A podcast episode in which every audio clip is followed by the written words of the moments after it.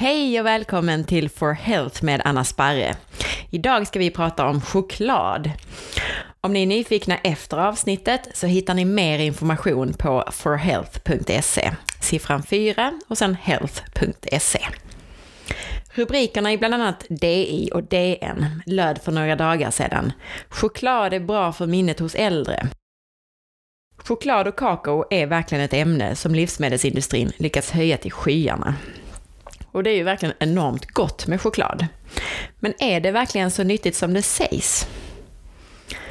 Och redan i de egna artiklarna till tidningarnas rubriker för några dagar sedan så står det klart att det är flavanoler som bland annat finns i kakao som i en studie visat sig förbättra minnet hos äldre. Inte kakaon själv alltså. Flavanoler finns också i många grönsaker, det finns i vin och i te. Flavanolerna är en undergrupp till några ämnen som kallas för flavonoider, som i sin tur är en undergrupp till polyfenolerna. Kakao innehåller ju så mycket mer än flavanoler. Och en hel del av detta är tyvärr ämnen som livsmedelsindustrin inte lyfter fram. Dessutom, en stor del av kakaons flavanoler, som nu visat sig vara hälsosamma i den här studien, de försvinner ofta vid hanteringen av kakaon. Jag säger inte med det här att kakao skulle vara giftigt. Jag äter det själv mer än gärna. Men de här överdrivna hälsopåståendena har jag inte så mycket för.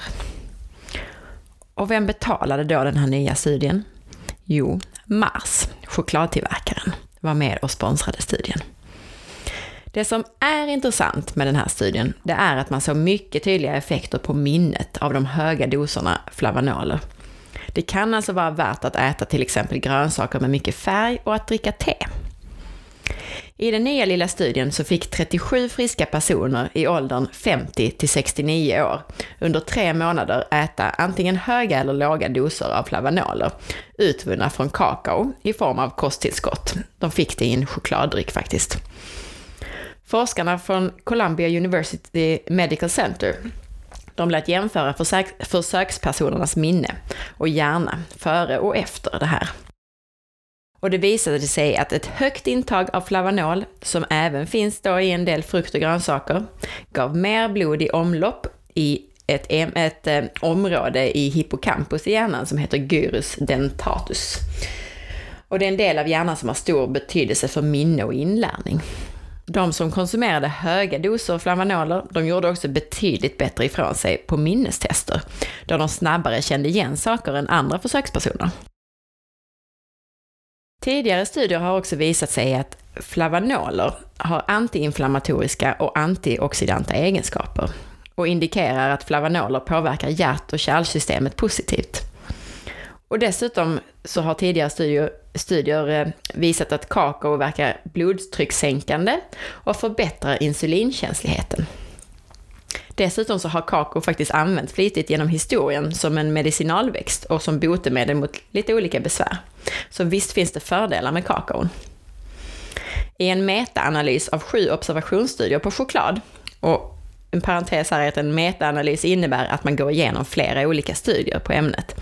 Och i det här fallet så handlar det om en, om en genomgång av enkätstudier. Och enkätstudier är lite sämre kvalitet. Men det som eh, resultatet eh, av den här metaanalysen, det var att i fem av de sju studierna så fanns tydliga samband mellan hög konsumtion av choklad och minskad risk för hjärtsjukdomar. Sammantaget så minskade risken för hjärt och kärlsjukdomar med 37 procent och risken för stroke minskades med 29 procent hos de som åt mest choklad. Men som sagt, det här var alltså bara statistiska samband eh, via enkätstudier. Och som sagt, de studier som utförs på choklad och kakao är ofta av sämre kvalitet. Sådana här enkätstudier, att man tittar på statistik. Och eller så är de betalda av livsmedelsindustrin. Så då kommer jag då till chokladens och kakaons baksida. Ja, tyvärr. Jag vill helst inte erkänna att det finns en baksida, eftersom jag själv älskar, älskar choklad. På gränsen till skadligt bruk. Och nu pratar jag inte om sockerstinn choklad, som givetvis är onyttig på grund av sockret, när jag pratar om själva kakaon. Själv använder jag gärna ren kakao till exempel och blandar i mitt kokosfett utan någon sötning och tycker att det är väldigt gott. Men man hör sällan om nackdelarna med kakao eftersom livsmedelsindustri och hälsokost som vanligt vill dra nytta av de goda effekterna. Och det gör att informationsflödet är något snedvridet. Jag vill givetvis inte jämföra kakao med riktiga onyttigheter som socker, mjöl, konstiga tillsatser eller med härdat fett. Men för vissa så kan kakaon faktiskt ha en hälsoförsämrande effekt.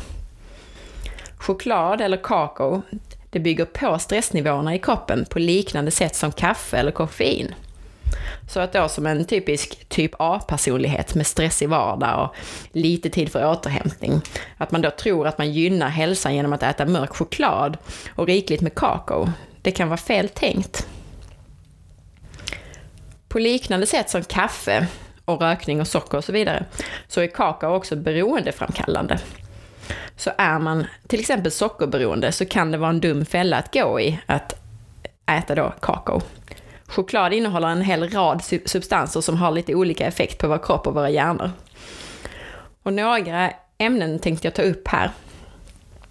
Dels har vi ämnet som kallas för teobromin, eller teobromid. Det är detta ämne som gett kakaon dess smeknamn gudarnas mat, på grund av att det stimulerar, eh, det har en stimulerande effekt. Det är uppiggande, humörhöjande och så vidare. Detta ämne finns även i andra livsmedel, eh, till exempel i te. Det har en liknande effekt som koffein och det påverkar vårt nervsystem. Bland annat så att blodkärlen vidgas och urinutsöndringen ökar, alltså det är vätskedrivande. Det räknas som svagare än koffein, men samtidigt så stimulerar det hjärtat mer än vad koffein gör. Det kan ge sömnproblem, ångest och så vidare. Och dess vätskedrivande effekt gör att det kan minska blodtrycket. Teofilin, också detta ämne är besläktat med koffein och återfinns i te. Det kan dock påträffas i betydligt högre mängder i kakao än i te.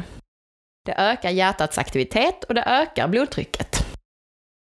Det har en stimulerande effekt på hjärnan och våra signalsubstanser.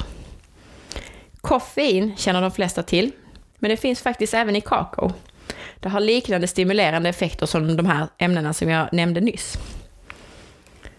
Generellt så lever vi i en värld med höga stressnivåer och högt belastade binjurar. Och det här pratade jag om i avsnitt 4. Binjurarna är de körtlar som producerar stresshormoner och en del andra hormoner. Och deras funktion försämras drastiskt hos många människor.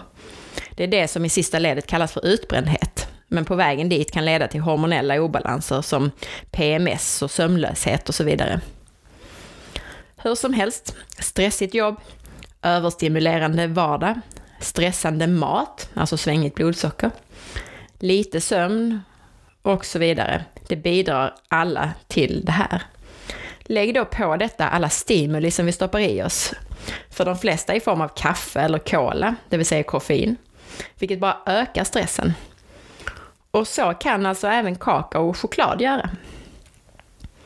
Förutom den stimulerande och stressande effekt så innehåller kakaon mycket oxalsyra, alltså ett ämne som minskar upptaget av mineraler.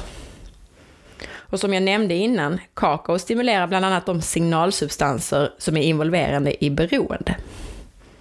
Så ät gärna kakao för att det är gott ibland, använd det som en krydda och som en smaksättare. Men frågan är om de här hälsofördelarna med flavanolerna verkligen överväger nackdelarna.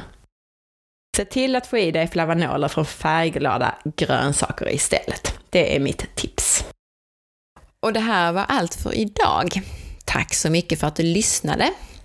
Gå gärna in på iTunes och tyck till om den här podcastkanalen. Och det gör du genom att klicka på ikonen, alltså på bilden på mig. Och sen väljer du betyg och recensioner. Där klickar du på stjärnorna.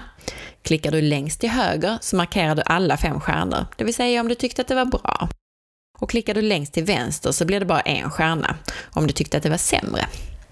Du kan på samma sida trycka på knappen Skriv recension och skriva en mening om vad du tycker. Om du vill dela med dig av avsnittet till en vän så klickar du på pilen bredvid knappen Prenumerera och väljer antingen att kopiera länken och klistra in i ett mejl till vännen eller att dela på Facebook. Glöm nu inte heller att titta in på forhealth.se för att ställa frågor som vi kan ta upp i kommande avsnitt. Frågorna ställer du i kommentarerna till blogginläggen. Du får hemskt gärna också önska om det är någon särskild person som du vill att jag intervjuar och i så fall vad du vill att jag pratar med den personen om. På återhörande och ha en riktigt härlig dag.